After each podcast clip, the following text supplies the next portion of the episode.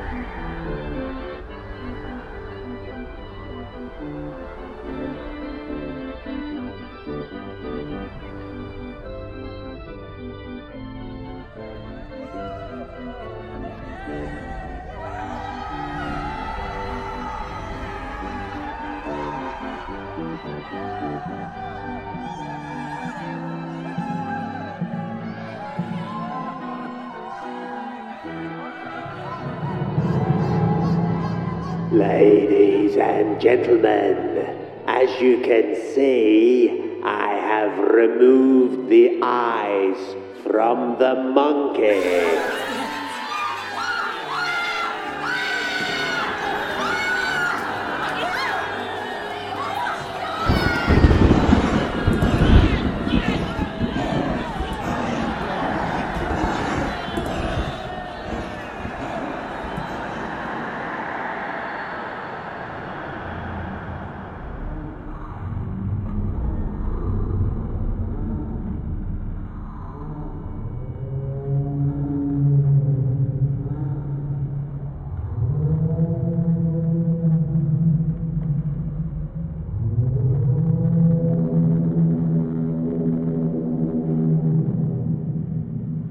From the lodge, with a favourable easterly wind running into the late afternoon, it's possible to hear the gypsies manoeuvre their trucks, trailers, and caravans between the old mill gateposts and down the path to a clearing by the slow running Black River.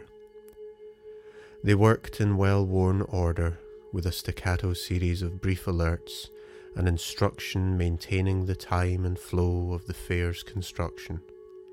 Not so far removed from this hub, this gravitational sump of brief excitements, this candy floss puff of testosterone popcorn coloured bulbs and wood paint, along the Black River path, past the piggery, Bluebell Wood, the rise to Lennox Tower. Further beyond, the shored up siding walls where climbers would train and children would test the borders of their courage. Further beyond, the grey smoking scheme broods and snarls in its annual anticipation of the shows. They're no like us. Battered children scarcely blink when sworn down upon temporary guardians. Wherever the emotion lies, wherever it stirs up like riverbed sediment in a rushing stream of endless, boundless anger, wherever the emotion lies, it stops short of loving children. Those first night children in their private lives gravitate towards the fair, drawn to those alluring lights, those fateful lights. One could predict the mist that would roll down from the clough surrounding Black Hill, dulling the sound and diffusing the coloured lights. Those wayward infants crowd the waltzer steps, a smell of mildew and burnt sugar, those tar faced gypsies forever in shadow, forever grasping at coins, spinning you faster, ever faster, as you stagger dizzy and sick back down to the grass, their clutching fingers with brittle nails dig into the folds of the chairs. All your coins are come to this. Somewhere in the midst of the fairground clatter of claxons, howls, and laughter, a clarion peal cuts through the evening A dark, strong hand rips at a child's shoulder. The child turns sharp and stares at the man's filthy face. Murray? Finlay? He needs the toilet and he needs to get home. Just follow the river, slow black gurgling, and sing in time to your steps. Keep the toilet far from your mind. Don't think about the figure following at a shadow's distance. There's nothing there, and the village lights seem so close. One less gypsy manning the speedway. A girl drops her bag and watches the small fish spill onto the trampled grass. Gasping, straining, utterly beyond saving, and with the turmoil of knowing just that for a few last seconds, where hope meets abandonment.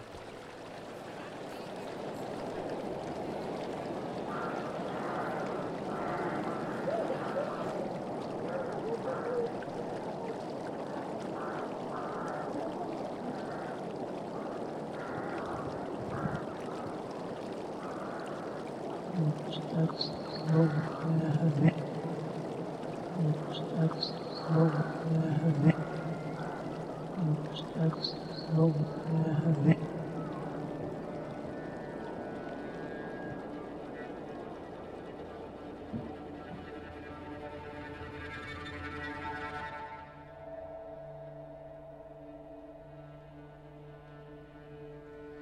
It was purely coincidental that the graves should start to appear on the same day that the circus paid its annual visit to the village. Coincidence also that as she finished checking the hen and stepped over the low painted fence into the northern marshes at the foot of Black Hill, and first saw the curious darkness set into the ground, that at that moment, stepping out from the mill house beyond Glenbrook, notebook in pocket, dream for recording in mind, and wife in hand who had her own dream in mind and a sketchbook under her arm.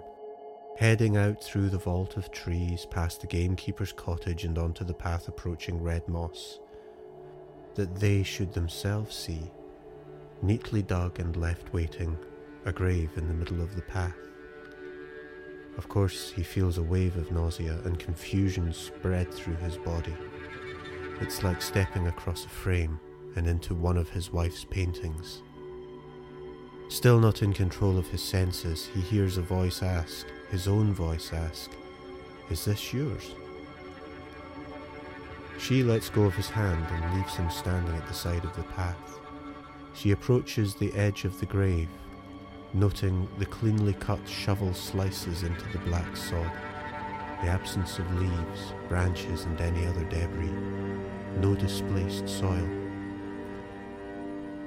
The sense of familiarity was as troubling to her as the grave itself. It did resemble her paintings, inasmuch as the clean precision, sharp lines, the lack of disturbance around the hole, the jarring juxtaposition were all in place. She stepped closer and smelled leather, libraries, and a sickly sweet undernote. Maybe gorse from the hillside? No, she said finally. Not mine.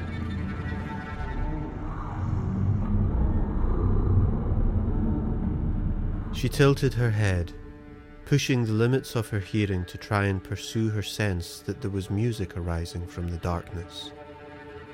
But the more she focused her hearing, the more the sound seemed intent on evading her. Is there anything in it? he called from down the track. Up on the marsh, she approached the dark gap in the heather. The shadows of swift passing clouds made it difficult to fix exactly what it was that she was looking at.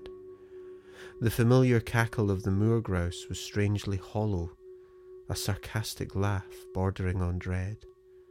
The sound, like all sounds up here, became flattened against the dark flank of the hill.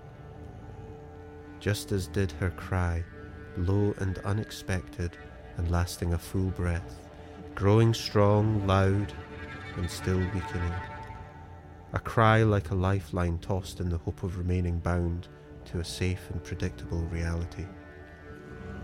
but she was close now, and could tell it was unmistakably a grave, clean cut and deep, yet with all trace of the displaced soil removed. And down there in the cold, seeping loam, a furious humming, an electric charge, and seething from the gloom, a swarm of wasps and the broken remains of a massive nest, tangled among what could only be the rotted mulch and splintered remains of a cheap coffin. By the moment her inadvertent cry had flattened against the hill, she had become aware of her open mouth and the slack, reflexive drone it was making. The self consciousness brought her back to herself, and she tightened her hands into fists as she drew up to the edge of the grave. Suddenly focused, she blocked the instinctive reaction to flee the angry hum of the wasps in their tangle of nest and coffin. She needed to know if there were remains down there. In mentally blocking the wasps, she became suggestively susceptible to the most curious sense of there being music arising from the grave.